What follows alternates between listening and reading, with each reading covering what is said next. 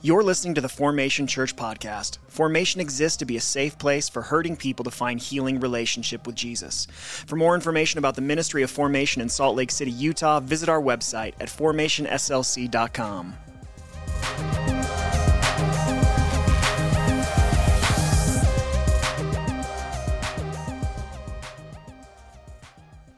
Well, I want to start today drawing our attention to um, what I think is an increasingly concerning trend that's developing in our culture, but then also in each of our lives individually.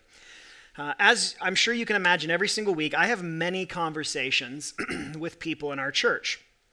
Some of those conversations happen in person. Uh, oftentimes they happen over text or email.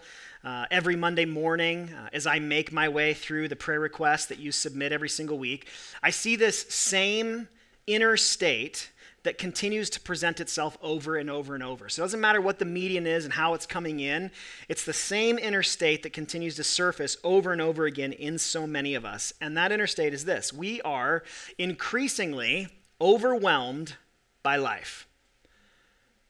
I'm, I'm, i bet that many of you resonate with that even, even right now. You come in, it's Christmas Eve, Hopefully, there's some amount of joy wrapped up in that. But many of us think about the year that we've just had. We maybe you even think about something you have to go do later today. Maybe it's a family gathering, and uh, you think about the year to come. And there's just this state of overwhelm. Now, to be overwhelmed literally means to be buried or drowning beneath a huge mass. And so, when I think about this, I see us buried under or drowning beneath the endless what feels like the endless challenges of modern life. And some of us are overwhelmed by life physically due to maybe a health issue or chronic fatigue. Many of us are overwhelmed emotionally or mentally, overwhelmed by depression or anxiety or chronic stress that has just become increasingly prevalent. Some of us are overwhelmed this morning relationally because of some conflict in an important or meaningful relationship in our life, or we're estranged from a loved one. Maybe you come in this morning and you feel a bit overwhelmed spiritually. Maybe you feel like you're drowning in doubt or in a dry place spiritually. Regardless, my point is just that so many of us resonate with this sense and feeling of being overwhelmed by life.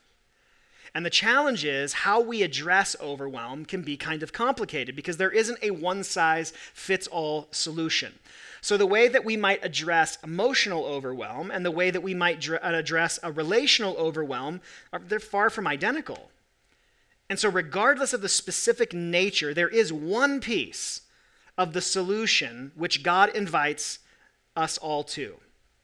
We are invited to make the choice to shift our gaze off of what is overwhelming us and onto the character and the nature and the presence of God with us.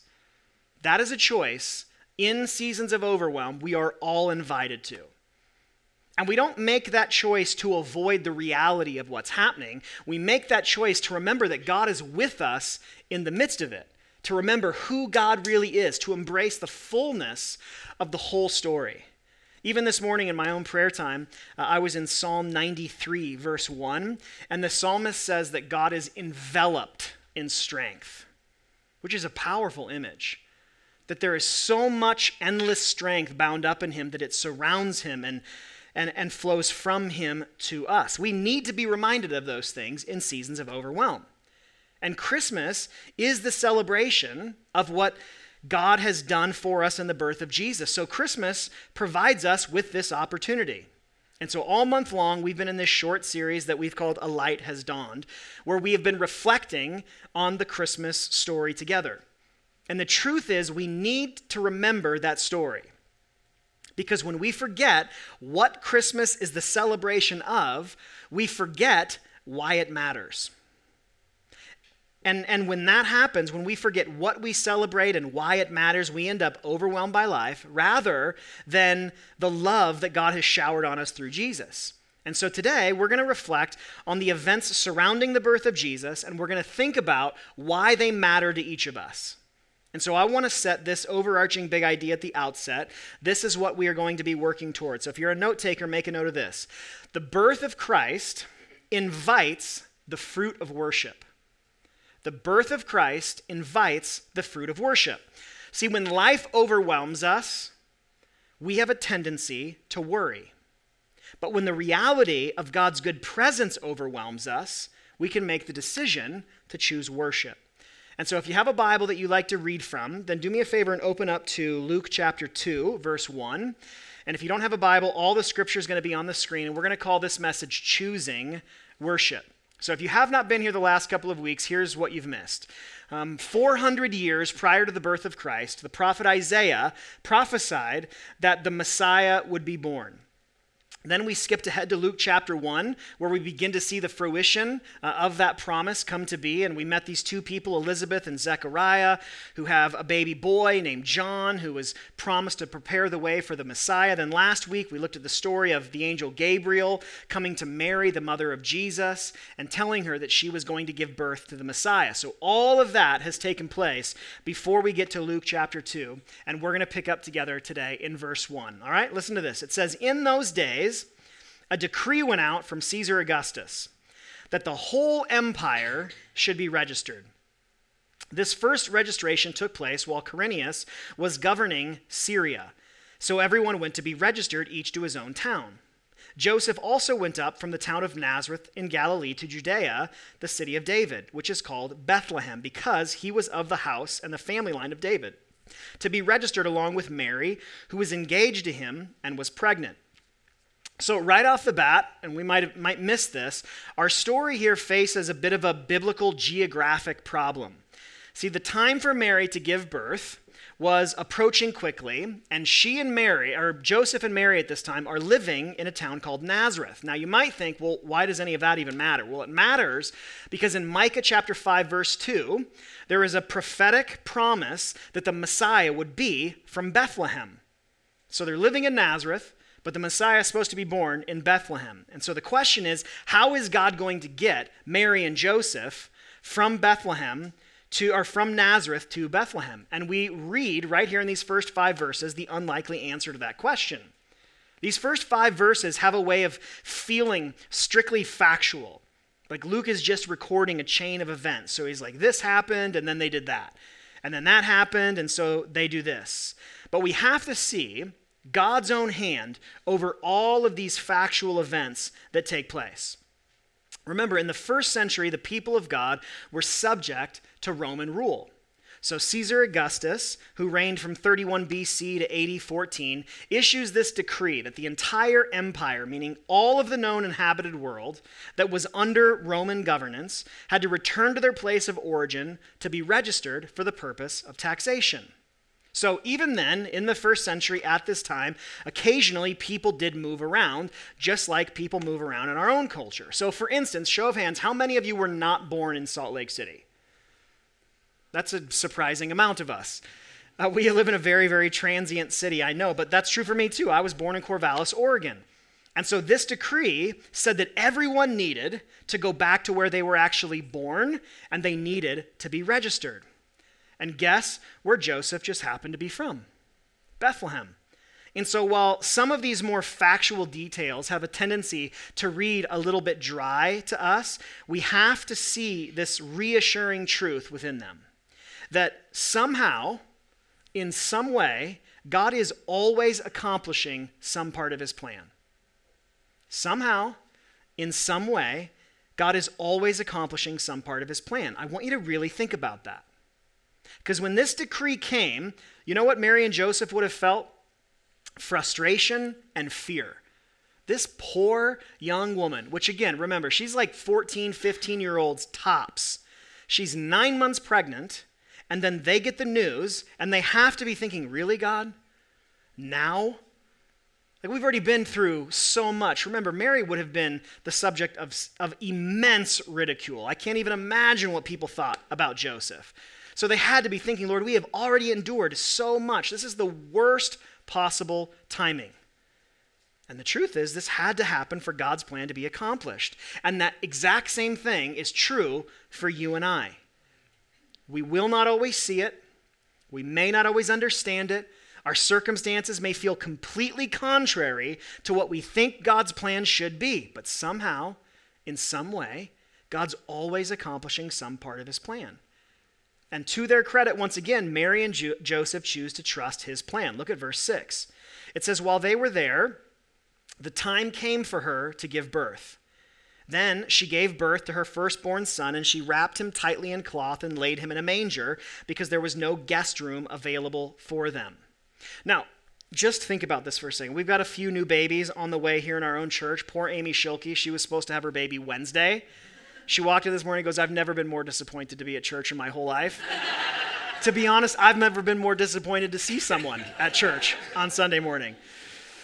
And I, I mean, I watch my own wife endure three pregnancies, so I've, I have this like secondhand understanding of how uncomfortable pregnancy is. And so, with that in mind, just imagine this Mary and Joseph have to endure the difficulty of getting from Nazareth to Bethlehem, which, if you don't know, is an 85 to 90 mile journey. They made that journey on foot or on by donkey. All the pictures always show a donkey. The text never men- mentions a donkey. To be quite honest, I'm not sure a donkey's any better. Imagine being nine months pregnant riding a donkey 90 miles. No, thank you. So I remember when Tammy was nine months pregnant, she got winded coming to bed. We weren't hiking, okay? So the idea of doing this nine months pregnant is just almost unimaginable. And despite our tendency to import details into the text, notice Luke doesn't really give us very much detail here. There's no mention, as we see so commonly, there's no mention of them going from inn to inn being turned away by some grumpy innkeeper who just didn't have room. Like, that's not here. Verse 7 just simply says there was no guest room. Now, a guest room in their culture wouldn't have been like a bed and breakfast, it wouldn't have been a hotel. It most likely is a reference to a private home or maybe a public shelter. So maybe we could think it best like a hostel, but something like that. And there was no room. So they arrive, there's no room for them.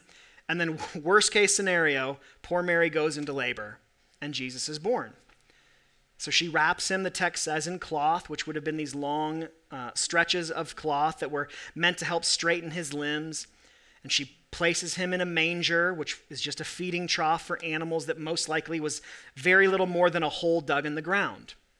So there's not a lot of descriptive details, but it's safe to assume that none of this was a part of Mary's birth plan. Okay? Like, there's no way Mary's laid out in a barn going, This is exactly the way I imagined this magical moment. There's just no way any of that's going through her mind. But despite the less than preferable circumstances surrounding Jesus' birth, God provided for their need, and Jesus was born. And even though his arrival wasn't spectacular, this next announcement absolutely was. Look at verse 8. It says, In the same region, shepherds were staying out in the fields and keeping watch at night over their flock. Then an angel of the Lord stood before them, and the glory of the Lord shone around them, and they were terrified. But the angel said to them, Don't be afraid, for look, I proclaim to you good news of great joy that will be for all the people. Today, in the city of David, which is another name for Bethlehem, a Savior was born for you, who is the Messiah, the Lord. And this will be the sign for you. You will find a baby wrapped tightly in cloth and lying in a manger. And suddenly there was a multitude of the heavenly host with the angel praising God and saying, Glory to God in the highest heaven and peace on earth to people he favors.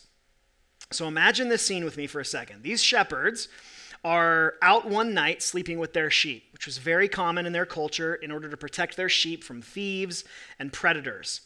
Now, we don't know exactly what time it was. We don't know if they were awake or if they were sleeping, but what we do know is that it's nighttime, and out of nowhere, this angel appears, and understandably, they are terrified. And this angel announces the birth of Christ, and then the text says that a multitude of angels sing praise to God. Now, in Greek, that word multitude refers to thousands of angels. So we don't know the specific number, but at minimum, we're talking thousands of angels in the sky appearing to these shepherds. And what makes this announcement so significant is not just that Jesus was born, but what it meant and what it invites within us. The birth of Christ invites the fruit of worship.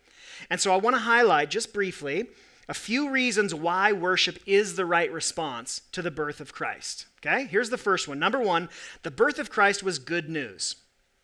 The birth of Christ was good news. Notice how the angel soothes the shepherd's fear. He says to them, Don't be afraid, for I proclaim to you good news. Now, as you can imagine, these shepherds were not exactly experienced in angel relations.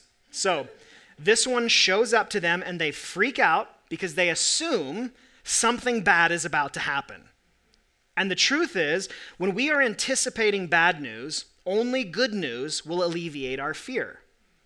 Some of you might remember this or know this, or I've shared this with you, but when Tammy was pregnant with Ava, uh, our first, uh, she had a paratubal cyst, which is a cyst on the fallopian tubes. And our doctor informed us that it was going to need to be removed by surgery and that they wanted to do that when she was 20 weeks pregnant. And it was a very, very scary thing for us, as you can imagine. I remember sitting with our doctor, who we loved and we trusted so much. She was amazing. But I remember her sitting with us and saying, the baby should be totally fine, but there's always a risk. Which, to her credit, you have to, you have to share. And I got to tell you, all I heard was the but That's the only part I fixated on. And I remember the day of that surgery. We were so scared. And I remember sitting outside for what seemed like forever in the waiting room. And I have to tell you, the singular thing that could alleviate the fear that I was carrying was seeing our doctor come out and say, I have good news. So here's the thing if you are burned out, if you feel beat up, if you feel broken down, if you feel emotionally and mentally bankrupt right now, it isn't just trite. There is nothing that is better news than the birth of Christ because the birth of Christ means that we are not alone. Jesus is and will always be Emmanuel, God with us. He promises us strength. He promises us provision and peace and protection and so the birth of Jesus, as we all know, did not remove every problem we face, but it does mean that he is present with us in all of them. And as a result of that, the birth of Christ invites the fruit of worship. It's good news. But there's more. Secondly, the birth of Christ was for all people. The birth of Christ was for all people.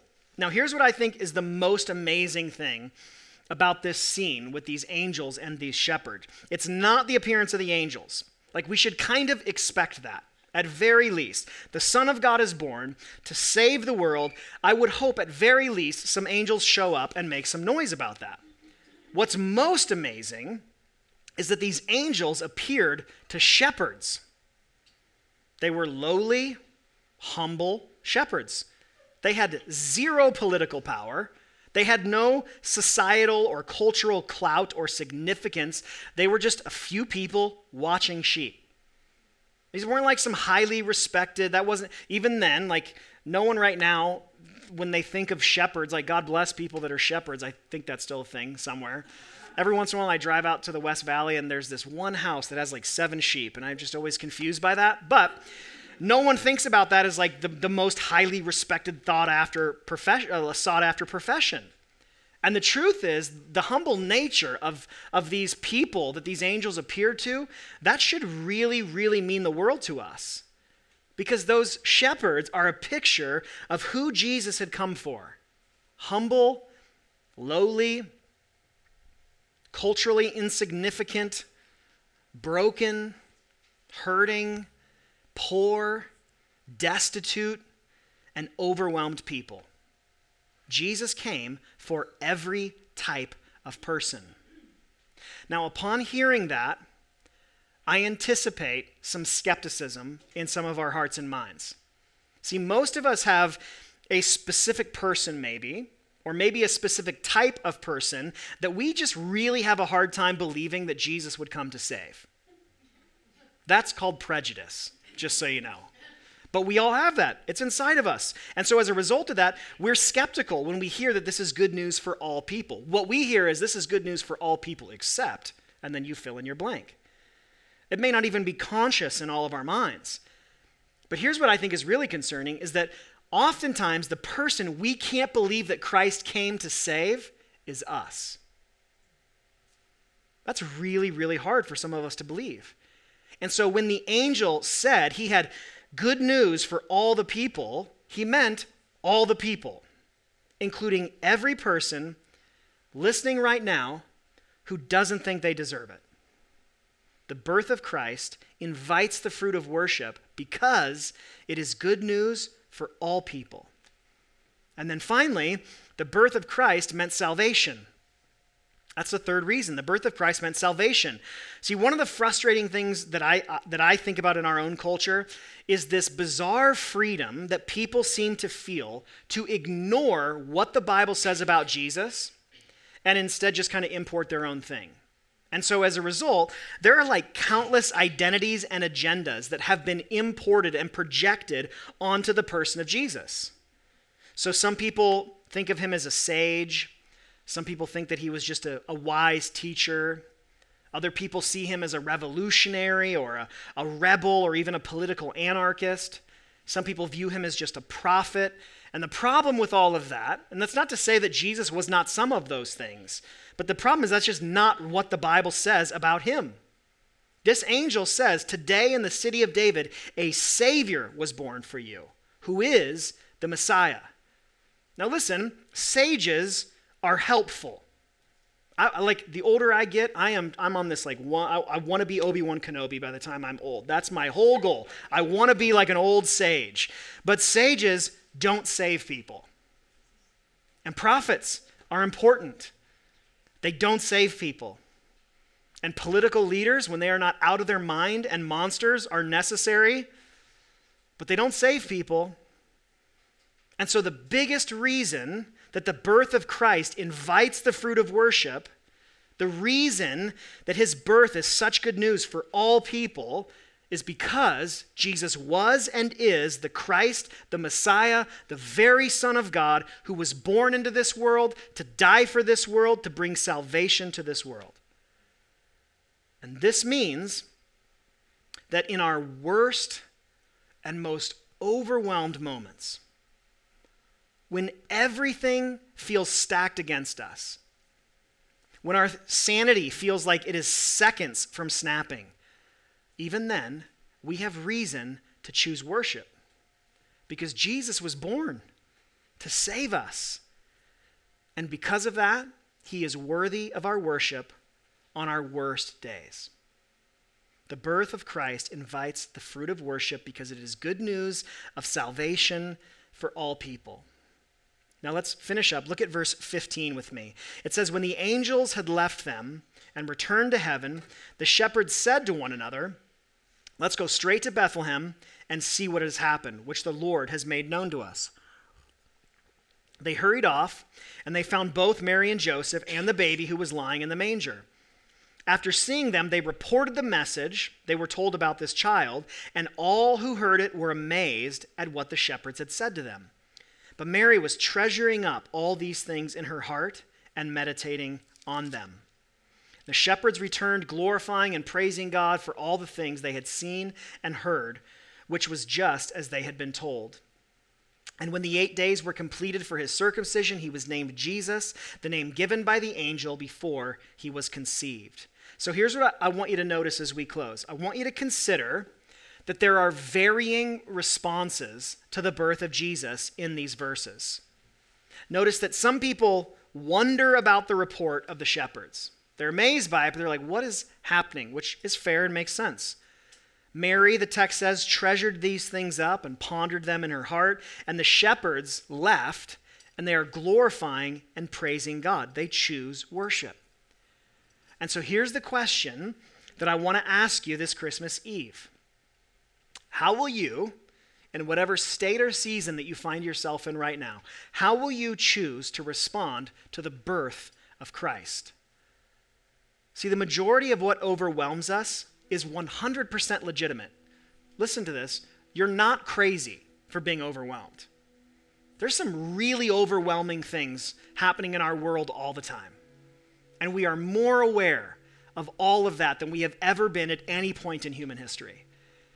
And there are some very overwhelming and legitimate things happening in your heart, in your life, in your circumstances surrounding you. So our overwhelm is legitimate, but it isn't the whole story. The birth of Jesus is good news of salvation for all of us. So the whole story is that Jesus is going to have the final word. So we can and we should choose to worship him. And so I want to pray for us one more time. And then we're going to stand together and we're going to do just that as Shanna leads us in this last song. So why don't we do this? Why don't you stand to your feet even now? And just quietly close your eyes with me for a second. And let me pray for us. Jesus, I thank you for each and every person who is listening right now. I thank you that you have drawn each of us to this place today. None of us is here by accident. I thank you, Lord, that our presence here is a sign of your love for us. You wanted us to be here today, to hear songs of the good news of your birth, to hear the good news that you love us, that you are with us, that you are for us, that you are at work in everything going on in our world, that you are at work in everything going on in our lives. You wanted us to know that. And all of that good news invites a response from us, Lord. And so, Holy Spirit, I pray that you would be present in each of our hearts. I pray that today you would awaken our hearts to faith. Some of us, maybe for the very first time,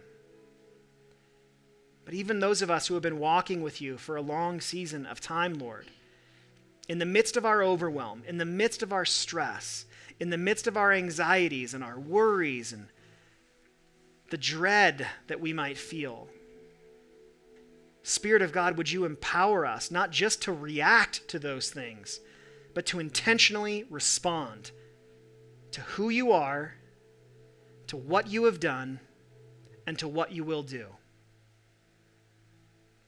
Lord, would you help us this morning to choose worship? I pray that you would help us to do just that. In Jesus' name, amen.